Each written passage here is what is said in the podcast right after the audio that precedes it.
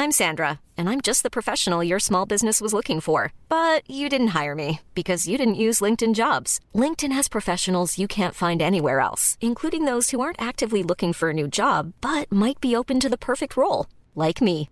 In a given month, over 70% of LinkedIn users don't visit other leading job sites. So if you're not looking on LinkedIn, you'll miss out on great candidates like Sandra. Start hiring professionals like a professional. Post your free job on linkedin.com/people today. Un giorno trovai nella soffitta di mio nonno un libro intitolato Leggende proibite. I vari capitoli parlavano di avvenimenti considerati reali, ma spacciati per semplici leggende. Decisi di intraprendere un viaggio e di verificare di persona. Capitolo 9 La caccia selvaggia. Nel nono capitolo si parlava di un gruppo di esseri demoniaci che di notte appariva per cacciare. Gli abitanti di una particolare regione del nord Europa riportavano di aver sentito zoccoli di cavalli e schiamazzi provenire dalla foresta al confine. Un paio di loro erano anche andati a controllare e non avevano mai più fatto ritorno. Conoscevo da sempre il mito della caccia selvaggia e finalmente avevo l'occasione di vedere i demoni. Partii di buon mattino e alloggiai il più vicino possibile alla foresta. Già il locandiere mi avvertì di non uscire di notte per nessun motivo, poiché le persone sparivano nel nulla. Dormii con la finestra aperta e venni svegliato alle due da dei rumori fortissimi provenienti dalla foresta.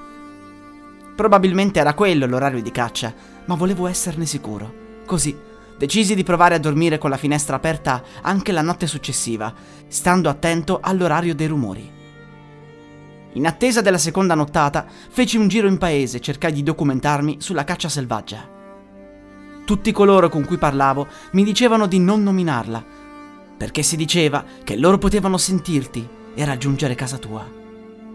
Ti avrebbero quindi chiesto per quale motivo avevi osato nominare la caccia selvaggia. Qualsiasi risposta sarebbe stata sbagliata. Pare che alcune persone fossero state ritrovate squartate nei loro letti. Mito o no, la gente del posto ci credeva. Quella notte udii di nuovi rumori, sempre alle due. Era fatta. Decisi che mi sarei recato nella foresta per essere presente alla caccia. Ero teso e triste.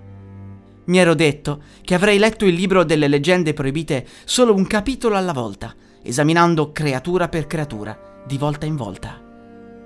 Non sapevo cosa c'era scritto nel decimo capitolo, sapevo però che era l'ultimo. Una volta concluso anche quello, cosa avrei fatto? Cercare le creature era ormai diventata una missione di vita. Alle due di notte in punto mi feci trovare al centro della foresta. Sentii gli zoccoli e lì urlai ai cacciatori di raggiungermi. Li vidi arrivare. Ci misero cinque secondi per venire da me. Erano delle figure vaniscenti nere. Gli occhi dei cavalieri e dei cavalli erano rossi e ognuno di loro teneva in mano una spada fiammeggiante. Mi dissero che ero stato uno sciocco a prendermi gioco di loro e che mi avrebbero punito. Sollevarono la spada, mi accerchiarono. Non potevo più scappare.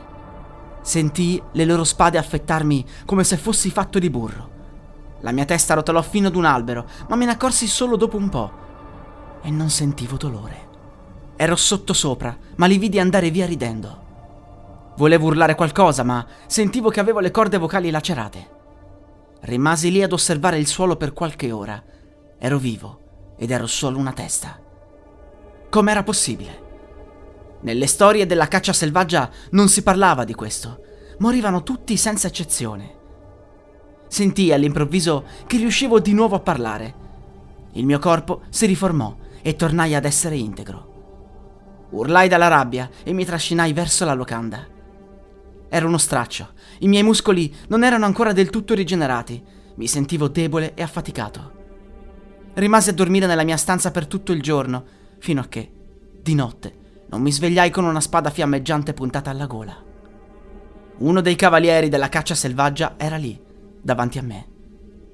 Mi chiese come avessi fatto a sopravvivere, ma io non potevo rispondere a questa domanda. Una volta che capì che ero ignaro quanto lui, decise di lasciarmi andare.